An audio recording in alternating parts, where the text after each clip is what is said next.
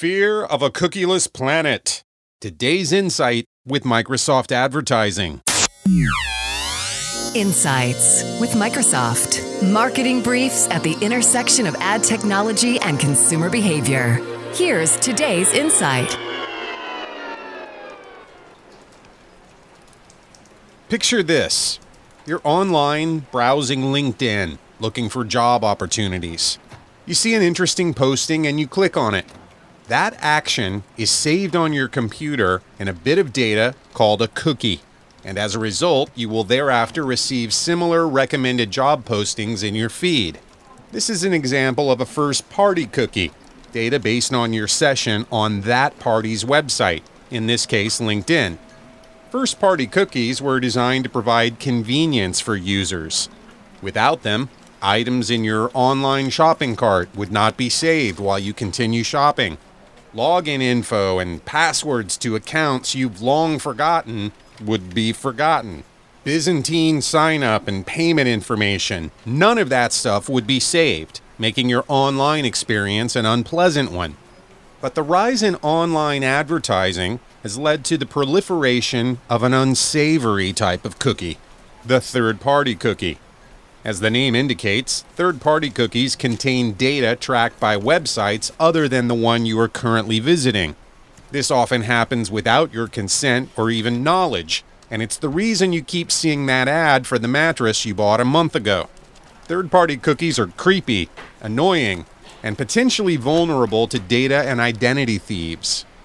With so much activity, especially commerce, happening online today, concerns over privacy and data security have reached critical mass.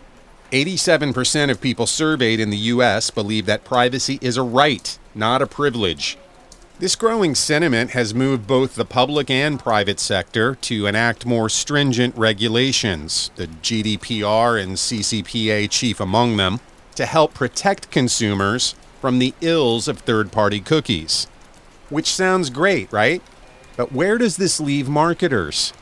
Well, a bit anxious.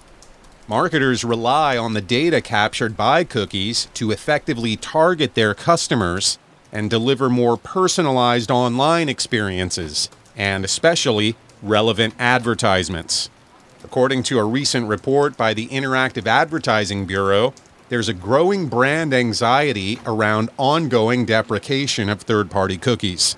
This is reflected in the investment in third party audience data that was up only 6.1% in 2019 versus 15.7% in 2018. While growth may have slowed this past year, it was still a massive market $11.9 billion in the US. So, to be clear, the market for audience data is not going anywhere. It's simply evolving to adjust to regulations and consumer sentiment. But how? Here's what we do know brands will need a new data strategy to meet their goals. The first shift will be toward a greater emphasis on first party data. More specifically, this is permission data collected with the user's consent. Typically, this occurs when a user is logged in to their account or profile, like in our LinkedIn example earlier. Of course, not all brands have that much first party data to make informed marketing decisions.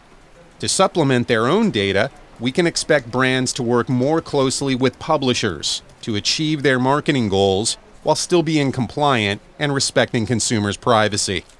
The good news is that when the cookies crumble, there are lots of ways you can leverage the vast ecosystem of Microsoft's first party data. From audience targeting to premium native placements, you have powerful tools at your fingertips.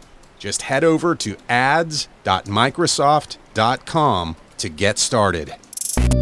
You've been listening to the Insights Daily Voice Skill presented by Microsoft Advertising. Tune in every day for more insights on this smart assistant platform or subscribe to us on Apple Podcasts, Google Podcasts, and Spotify.